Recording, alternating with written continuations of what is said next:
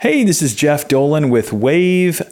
This week we're going to be talking about why you need to know about podcasting dynamic ad insertion, or DAI. This is a guest post by George J. Newton. As a podcaster, you're looking for ways to monetize your podcast and keep the cash coming in to make it.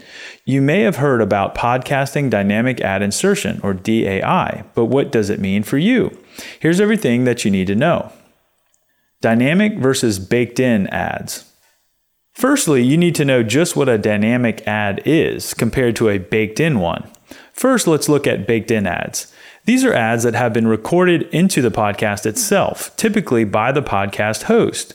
They'll have found a sponsor, and with them, they'll work on a script and where exactly they want that ad to be read out.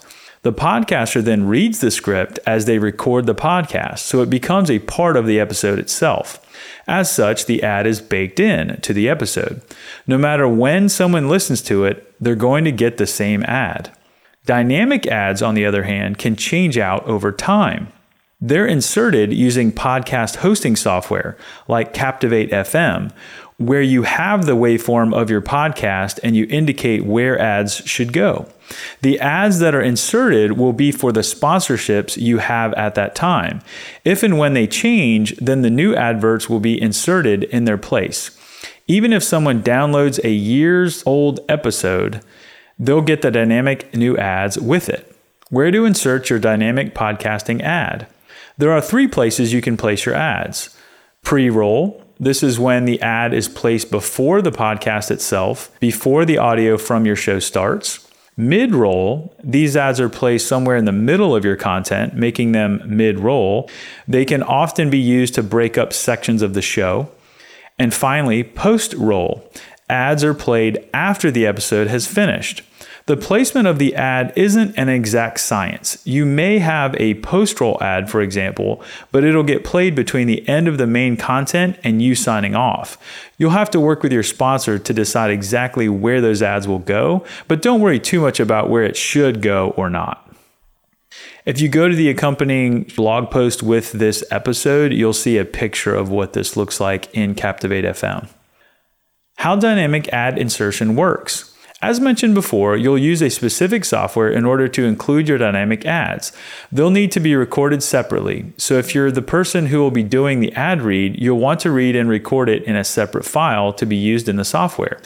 You may also be given a pre recorded ad from the sponsor themselves, says Julie Fields, a tech blogger at WriteMyX and One Day to Write. In that case, you'll just need to use their audio.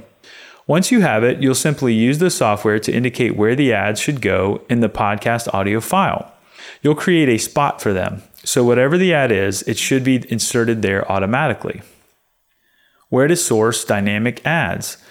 Where are you going to get ads to use in a dynamic format in your podcasts? Most commonly, you'll be simply recording the audio yourself so you can use it in podcasts later. You may also see that the ad sponsor themselves will produce the ad for you. So all you have to do is drop it into the episodes for as long as required. You could also work with an ad partner. These companies work with brands to find them the best podcast to advertise with, says technical writer Adam Carroll from Origin Writings and Brit Student. You then choose ads from these companies and drop them into your ad slots. How many ads to use in one episode? You really can use as many ads as you want in your podcast. It's really all about creating a good balance. Remember, the listener has downloaded the episode so they can listen to you. They'll be happy to listen to ads in order to get free content, but only to a certain point. Make sure that adding ads isn't detracting from the listening experience.